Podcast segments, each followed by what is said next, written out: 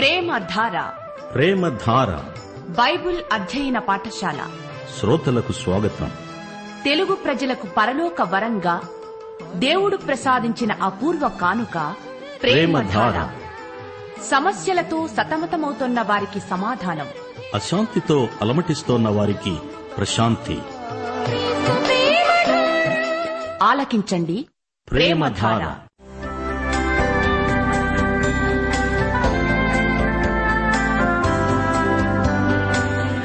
యేసుక్రీస్తు ప్రభు దైవత్వాన్ని, ఆయన ఔన్నత్యాన్ని, ప్రధాన యాజకత్వాన్ని, ఆయన చేసిన బలియాగాన్ని, ఆయనతో విశ్వాసులకుండే సంబంధాన్ని వివరించే పత్రిక హెబ్రీయులకు వ్రాసిన పత్రిక. వినండి, అపోస్తలుడైన పౌలు హెబ్రీయులకు వ్రాసిన పత్రిక వర్తమానాలు.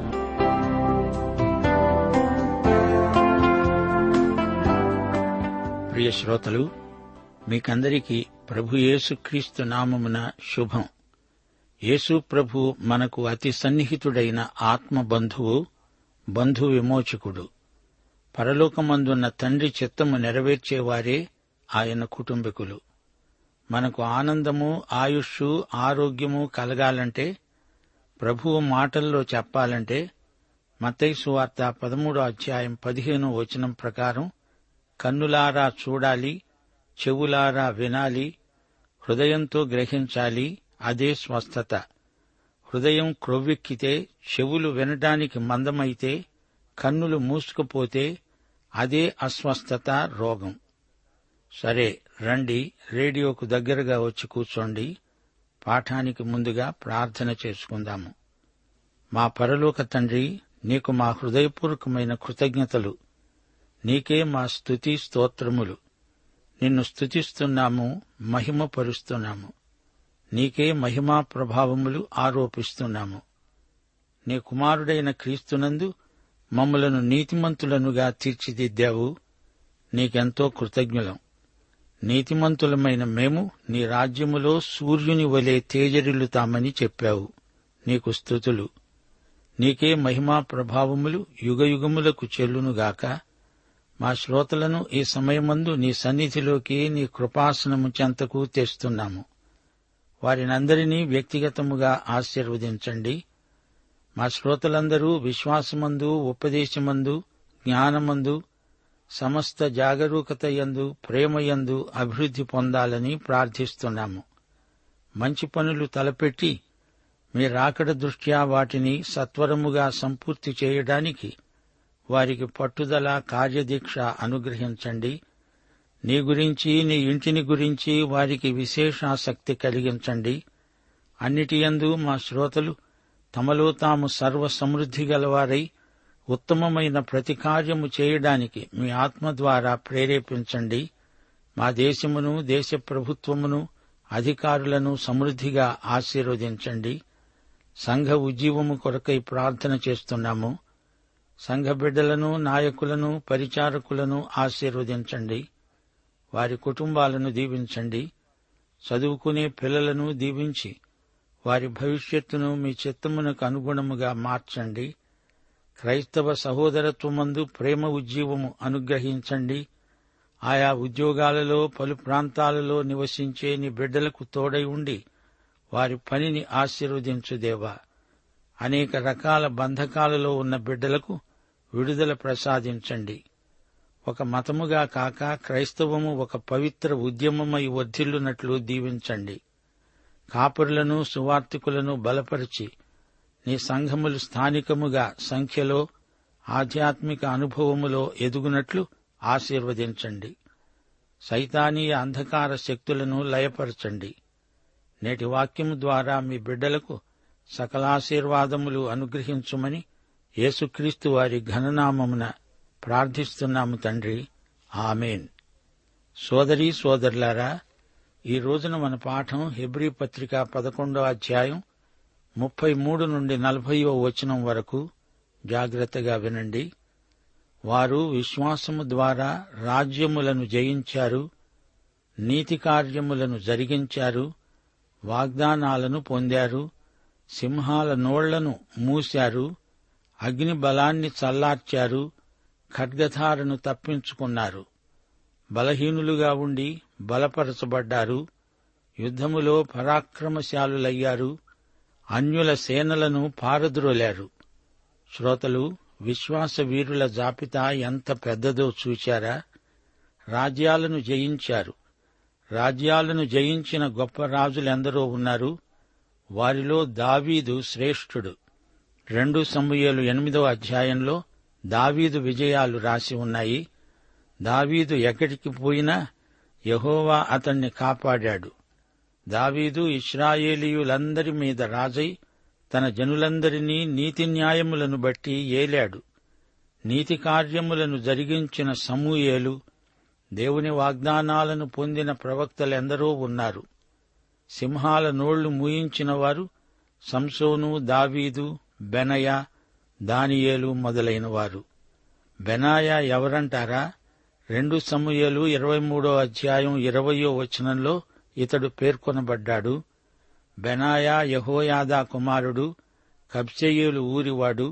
ఇతని తాత కూడా క్రియల చేత ఘనత నొందిన పరాక్రమశాలి. ఇతడు మంచు కాలమున బయలువెడలి బావిలో దాగి ఉన్న ఒక సింహాన్ని చంపివేశాడు. దానియేలు మరో విశ్వాసవీరుడు. ఇతని ఎదుట సింహాలు నోళ్లు మూసుకున్నాయి.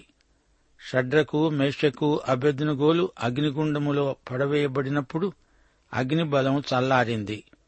ఖడ్గధారను తప్పించుకున్న విశ్వాసవీరులెవరు? యెఫ్తా. అమోనీయులతో యుద్ధం చేయాల్సి వచ్చినప్పుడు అతణ్ణి ఎవ్వరూ కాపాడలేదు. యెహోవాయే అతణ్ణి ఖడ్గధార నుండి తప్పించాడు. అలాగే దావీదు, ఏలియా, ఎలీషా ఖడ్గధార నుండి దేవుని చేత తప్పించబడిన వారే. సంసోను బలహీనుడుగా ఉండి బలపరచబడినవాడు. న్యాయాధిపతులు 16వ అధ్యాయం 28వ వచనం, సంసోను యెహోవాకు మొర్రపెట్టి అన్నాడు, యెహోవా, ప్రభువా, దయచేసి నన్ను జ్ఞాపకం చేసుకో. దేవా, దయచేసి ఈసారి మాత్రమే నన్ను బలపరచు. నా 2 కన్నుల నిమిత్తము ఫిలిష్తీయులను ఒక్కమారే దండించి పగ తీర్చుకోనియ్యి. చూచారా సంసోను ఎంత బలహీనుడైపోయాడో? యెహోవా అతణ్ణి బలపరిచాడు. 2 గుడి స్తంభాలను 2 చేతులతో పట్టుకొని వాటిని ఒక్క ఊపుతో వంచేశాడు. గుడి గుబిళ్ళున కూలిపడింది. ఇక యుద్ధములో పరాక్రమశాలురు బారాకు, ఆ తరువాత మక్కాబీయులు. వీరు అన్యుల సేనలను పారద్రోలిన విశ్వాసవీరులు. స్త్రీలు మృతులైన తమ వారిని పునరుత్థానము వలన మరల పొందారు. సారెపతు విధవరాలు, షూనేమియురాలు. ఈ గొప్ప అనుభవం పొందిన 2 స్త్రీలు. సారెపతు విధవరాలి కుమారుణ్ణి ఏలియా బతికించాడు. 1 రాజులు 17వ అధ్యాయంలో ఈ వృత్తాంతం ఉంది. అలాగే 2 రాజులు 4వ అధ్యాయంలో షూనేమియురాలి కుమారుడు ఎలీషా పరిచర్య ద్వారా చచ్చిపోయి బ్రతికాడు. హెబ్రీ పత్రిక 11వ అధ్యాయం 35వ వచనం, కొందరైతే మరి శ్రేష్టమైన పునరుత్థానమును పొందగోరి విడుదల పొందనొల్లక యాతన పెట్టబడ్డారు. మెక్కాబీయుల గ్రంథంలో ఈ హతసాక్షుల పేర్లున్నాయి, బైబిలులో రాయబడి ఉండలేదు. మరికొందరు తిరస్కారములను, కొరడా దెబ్బలను, మరీ బంధకాలను, ఖైదును అనుభవించారు. రాళ్లతో కొట్టబడ్డారు, రంపాలతో కోయబడ్డారు, ఖడ్గముతో చంపబడ్డారు. 2 దినవృత్తాంతములు 16వ అధ్యాయంలో హనానీని ఆసా అనే రాజు చెరసాలలో బంధించాడు. 2 దినవృత్తాంతములు 24వ అధ్యాయంలో యెహోయాదా కుమారుడైన జకర్యాను యెహోవా మందిరపు ఆవరణము లోపల రాళ్లు రువ్వి అతణ్ణి చావగొట్టారు. రాజైన మనష్షే కాలంలో యెషయాను రంపంతో కోసి చంపారని అనుసృతంగా చెప్పబడుతోంది. ఈ విధంగా ఎందరో హతసాక్షుల గాథలు సంఘ చరిత్రలో మనకు లభ్యమవుతాయి. 38వ వచనం, గొర్రె చర్మములను, మేక చర్మములను వేసుకొని దరిద్రులై ఉండి శ్రమపడి హింస పొందుతూ అడవులలో, కొండల మీద, గుహలలో, సొరంగాలలో తిరుగులాడుతూ సంచరించారు. అట్టివారికి ఈ లోకము యోగ్యమైనది కాదు. వీరందరూ తమ విశ్వాసము ద్వారా సాక్ష్యము పొందినవారైనా మనము లేకుండా సంపూర్ణులు కాకుండే నిమిత్తము దేవుడు మన కొరకు మరీ శ్రేష్టమైన దానిని ముందుగా సిద్ధపరిచాడు. గనుక వీరు వాగ్దాన ఫలము అనుభవించలేదు.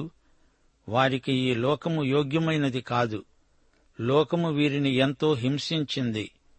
లోకము తనకు తానే ఈ విధంగా తీర్పు తీర్చుకున్నది. పాత నిబంధన భక్తులు మంచి సాక్ష్యం పొందారు. వారి విశ్వాసాన్ని గురించి దేవుడు మంచి సాక్ష్యమిచ్చాడు. క్రీస్తు యొక్క సంపూర్ణ రక్షణానుభూతి వారికి ప్రాప్తించలేదు. కొత్త నిబంధన యందలి నెరవేర్పును వారు చూడలేకపోయారు. వ్యక్తిగతంగా కాని జాతిపరంగా కాని వారు సంపూర్ణ సిద్ధిని అనుభవించలేదు. యేసు వచ్చినప్పుడు పాత నిబంధన భక్తులకు, కొత్త నిబంధన విశ్వాసులకు సంపూర్ణ ఫలసిద్ధి లభిస్తుంది. క్రీస్తునందే సంపూర్ణ మానవత రక్షణ ఫలసిద్ధి లభిస్తుంది. ఆయన వచ్చి రాజులకు రాజుగా, ప్రభువులకు ప్రభువుగా తన రాజ్యాన్ని స్థాపిస్తాడు, పరిపాలిస్తాడు. ప్రియ సోదరీ సోదరులారా, ఈ విశ్వాస వీరులలో అనేకులు హతసాక్షులు, కొందరు మౌన హతసాక్షులు. కీర్తనలు 34:7-17 వచనాలు: యెహోవాయందు భయభక్తులు గలవారి చుట్టూ ఆయన దూత కావలి ఉండి వారిని రక్షిస్తాడు. నీతిమంతుడు మొర్రపెట్టగా యెహోవా ఆలకిస్తాడు. వారి శ్రమలన్నిటిలో నుండి వారిని విడిపిస్తాడు. అయితే హతసాక్షులైన వారి మాటేమిటి? స్తెఫను హతసాక్ష్య ప్రసంగంలో ఏమన్నాడు? ముష్కరులారా, మీ హృదయములను చెవులను దేవుని వాక్యమునకు లోబరచునొల్లని వారలారా, మీ పితరుల వలె మీరు ఎల్లప్పుడూ పరిశుద్ధాత్మను ఎదిరిస్తున్నారు. మీ పితరులు ప్రవక్తలలో ఎవరిని హింసించకుండా విడిచారు? ప్రవక్తలందరూ హింసలనుభవించిన వారే. క్రైస్తవ విశ్వాసమందు మొదటి హతసాక్షి స్తెఫను. స్తెఫనును రాళ్లు రువ్వి చంపుతూ ఉన్న వారితో అతడేమన్నాడు? అపొస్తలుల కార్యములు 7:52. నీతిమంతుని రాకను గూర్చి ముందు తెలిపిన వారిని చంపారు. ఆయనను మీరిప్పుడు అప్పగించి హత్య చేసిన వారయ్యారు. యేసు ప్రభువు తార్సువాడైన సౌలును పిలుస్తూ అన్నాడు, నీవు నా నామము కొరకు ఎన్ని శ్రమలనుభవించాలో నేను నీకు చూపుతాను. యోహాను సువార్త 16:33 ప్రభువు తన శిష్యులను ఉద్దేశించి అన్నాడు, లోకములో మీకు శ్రమ కలుగుతుంది, అయినా ధైర్యం తెచ్చుకోండి, నేను లోకాన్ని జయించాను. పౌలు, బర్నబా ఎక్కువగా బోధించిన అంశమిదే. అపొస్తలుల కార్యములు 14:22. విశ్వాసమందు నిలకడగా ఉండాలి. అనేక శ్రమలు అనుభవించి మనము దేవుని రాజ్యములో ప్రవేశించాలి. ప్రియ శ్రోతలారా, వింటున్నారా? కొందరు తమ విశ్వాసాన్ని తాము పొందిన విజయాల ద్వారా యుద్ధాలలో గెలుపొంది నిరూపించుకున్న వారున్నారు. మరికొందరేమో తమ విశ్వాసము కోసమై హతసాక్షులైన వారున్నారు. సంఘ చరిత్రలో ఎందరెందరో హతసాక్షులై తమ విశ్వాసాన్ని రుజువు చేసుకుని ధన్యులయ్యారు, మహిమలో ప్రవేశించారు. నాటి నుండి నేటి వరకు ఎందరో ప్రభువు నామమున శ్రమలు అనుభవించిన వారు లేకపోలేదు. స్వస్థత పొందాము, దేవుడు మమ్ములను ఆశీర్వదించాడు అని సాక్ష్యమిచ్చేవారిని ఎరుగుదుము. అయితే ప్రభువు కోసం హతసాక్షులు తమ మరణం ద్వారా మనకు సాక్ష్యమిస్తున్నారు. ఎందరో గొప్ప విశ్వాసులున్నారు, వారికి జేజేలు. 1 పేతురు 4:12-13. ప్రియులారా, మిమ్మలను శోధించడానికి మీకు కలుగుతున్న అగ్ని వంటి మహాశ్రమను గూర్చి మీకేదో ఒక వింత సంభవించినట్లు ఆశ్చర్యపడకండి. క్రీస్తు మహిమ బయలుపరచబడినప్పుడు మీరు మహానందముతో సంతోషించే నిమిత్తము క్రీస్తు శ్రమలలో మీరు పాలివారై ఉన్నంతగా సంతోషించండి. కొలసీ పత్రిక 1:24 పౌలు ఇదే మాట అన్నాడు. ఇప్పుడు మీ కొరకు నేను అనుభవిస్తున్న శ్రమలయందు సంతోషిస్తూ, సంఘము అనే ఆయన శరీరము కొరకు క్రీస్తు పడిన పాట్లలో కొదువైన వాటియందు నా వంతు నా శరీరమందు సంపూర్ణము చేస్తున్నాను. క్రీస్తు శ్రమలలో తన వంతును నింపుతున్నాను అంటున్నాడు. అయితే క్రీస్తు శ్రమలు సంపూర్ణమైనవి కావా? గమనించాలి, విమోచనాత్మకంగా క్రీస్తు మన కోసం పూర్తిగా శ్రమపడ్డాడు. అందులో సందేహమేమీ లేదు. ఆయన శ్రమలు శిలువపై విమోచనాత్మకమైనవి, దానికి ఎవరూ ఏదీ చేర్చేది లేదు. అయితే నీవు నేను ఆయన పక్షాన నిలిచినప్పుడు మనము చెల్లించాల్సిన వెల ఒకటి ఉంది. అదే మనము అనుభవించే శిష్యత్వపు శ్రమ. కొందరి శ్రమలు తక్కువ, కొందరికి ఎక్కువ. అది దేవుని నిర్ణయం. నిజంగా శ్రమపడిన వారే పరిపక్వత గల విశ్వాసులు.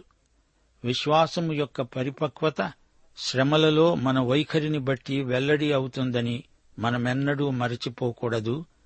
స్వస్థత పొందామని సాక్ష్యమిచ్చే సోదరీ సోదరులారా, అనేక మంది శ్రమలనుభవిస్తూ ఆయనకు మీకంటే గొప్ప సాక్షులైన వారున్నారని గుర్తించండి.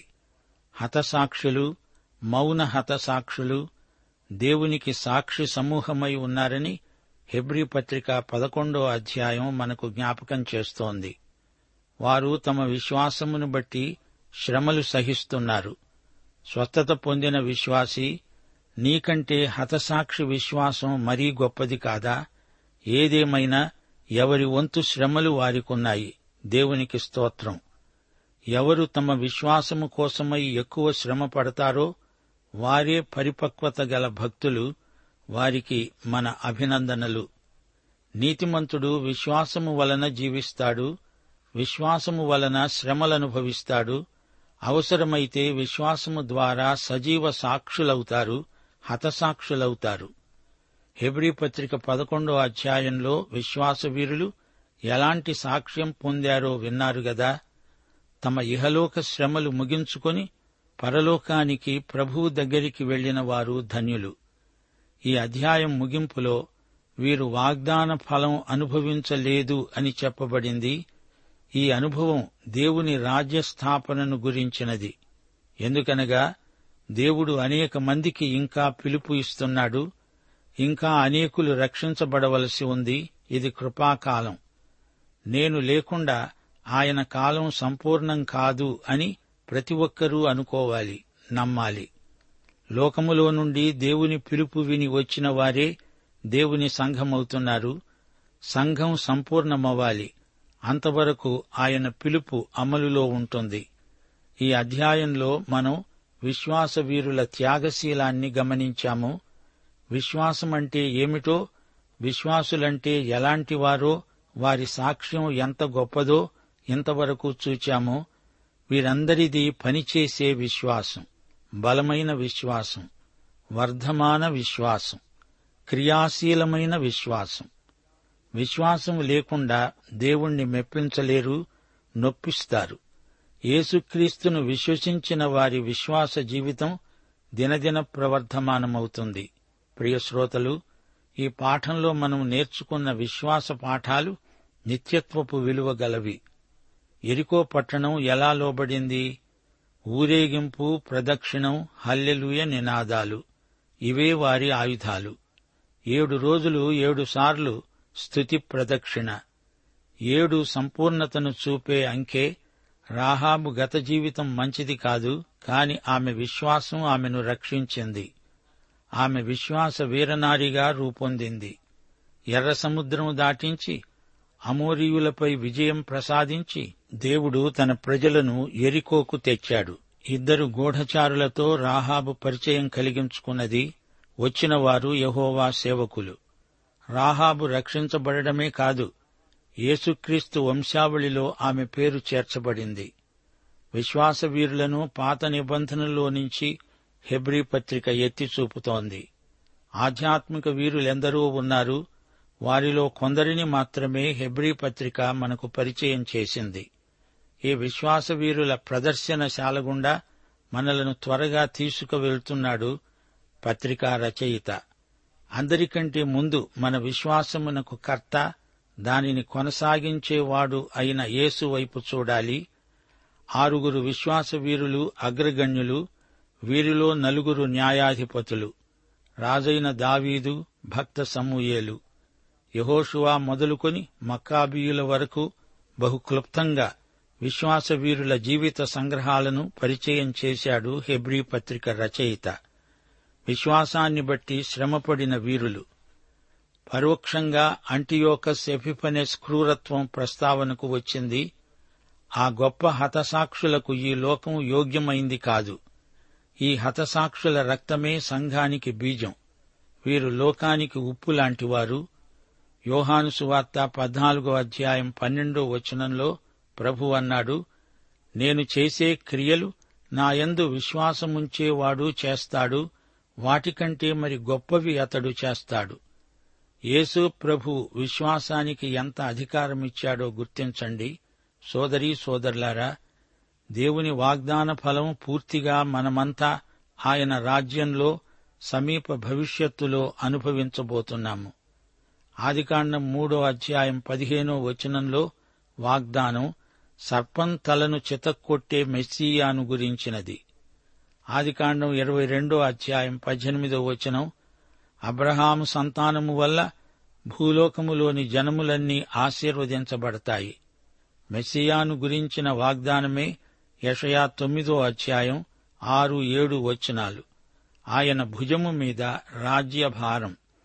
ఆయన ఆశ్చర్యకరుడు, ఆలోచనకర్త, బలవంతుడైన దేవుడు, నిత్యుడైన తండ్రి, సమాధానకర్త అయిన అధిపతి. దేవుని ఆత్మ కుమ్మరింపు వాగ్దానం. యోవేలు 2:28 నేను సర్వజనుల మీద నా ఆత్మను కుమ్మరిస్తాను. ఈ పాఠంలో పేర్కొనబడిన భక్తులందరూ పాత నిబంధన కాలానికి చెందినవారు. 13 వీరందరూ ఆ వాగ్దానముల ఫలము అనుభవింపకపోయినను దూరము నుండి చూచి వందనము చేసి తాము భూమి మీద పరదేశులము యాత్రికులము అయి ఉన్నామని ఒప్పుకుని విశ్వాసము గలవారై మృతి నొందారు.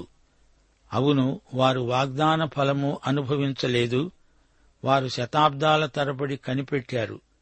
మెస్సియా జన్మించకముందే వారందరూ గతించారు.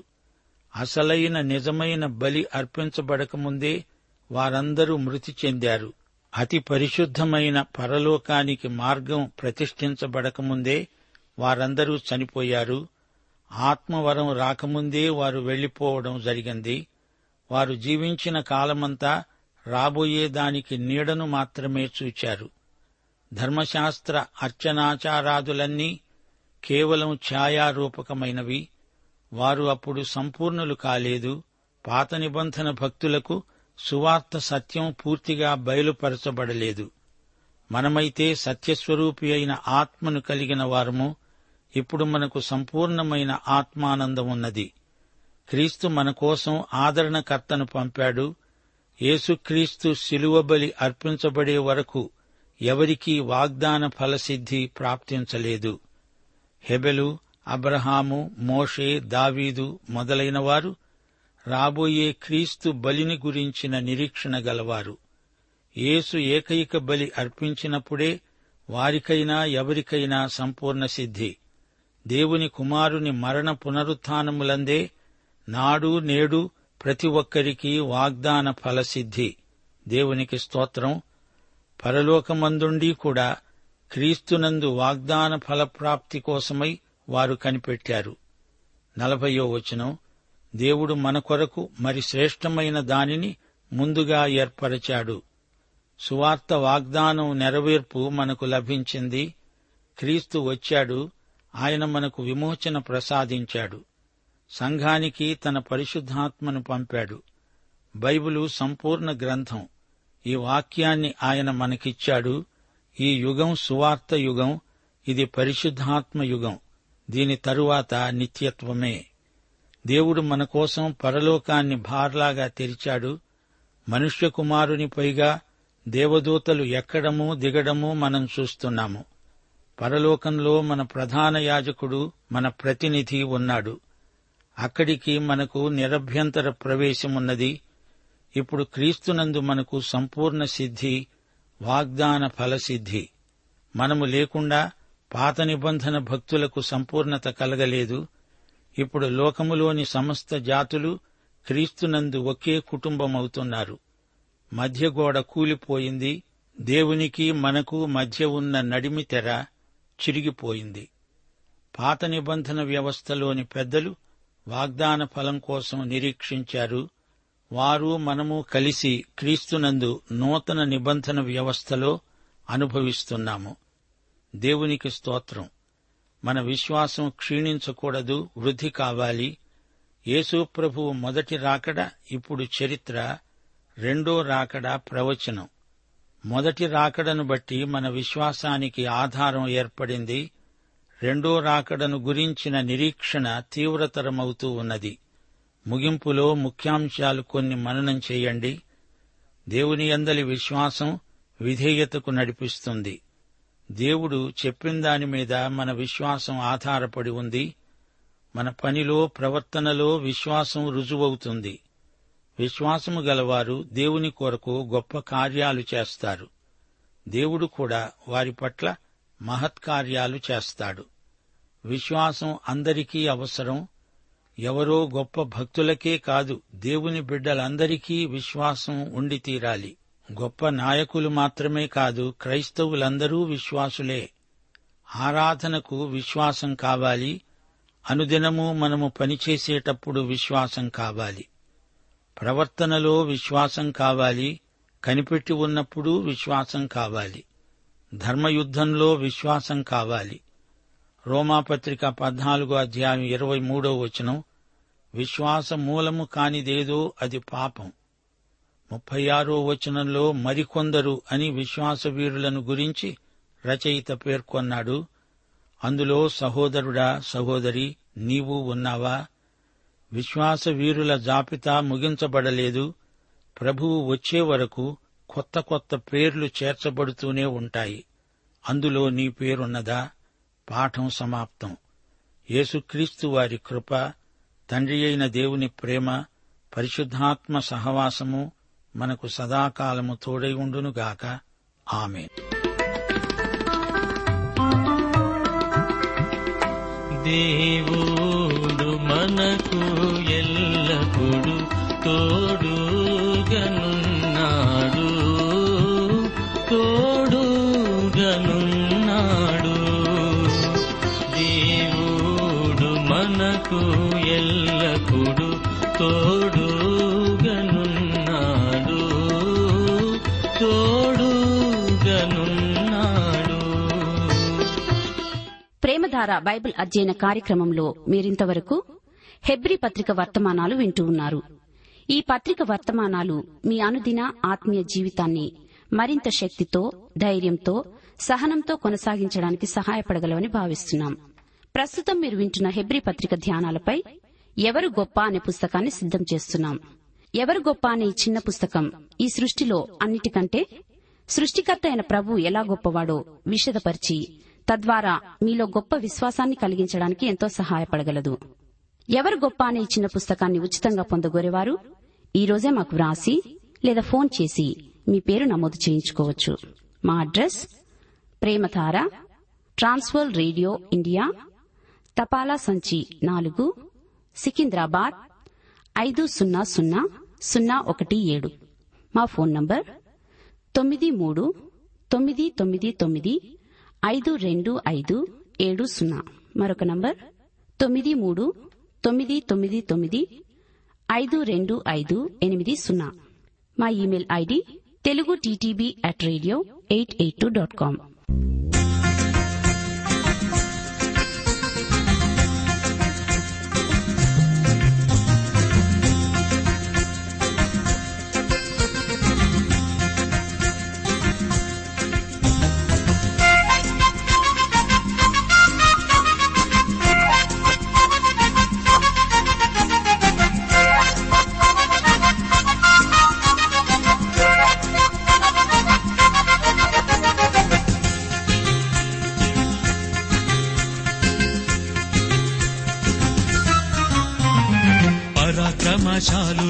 ప్రభుయేసుని సైనికులం, పరాక్రమశాలులం, ప్రభుయేసుని సైనికులం. సైతాను పీచమణంచే సర్వాంగ కవచధారులం, వీరు సర్వాంగ కవచధారులం. సైతాను పీచమణంచే సర్వాంగ కవచధారులం.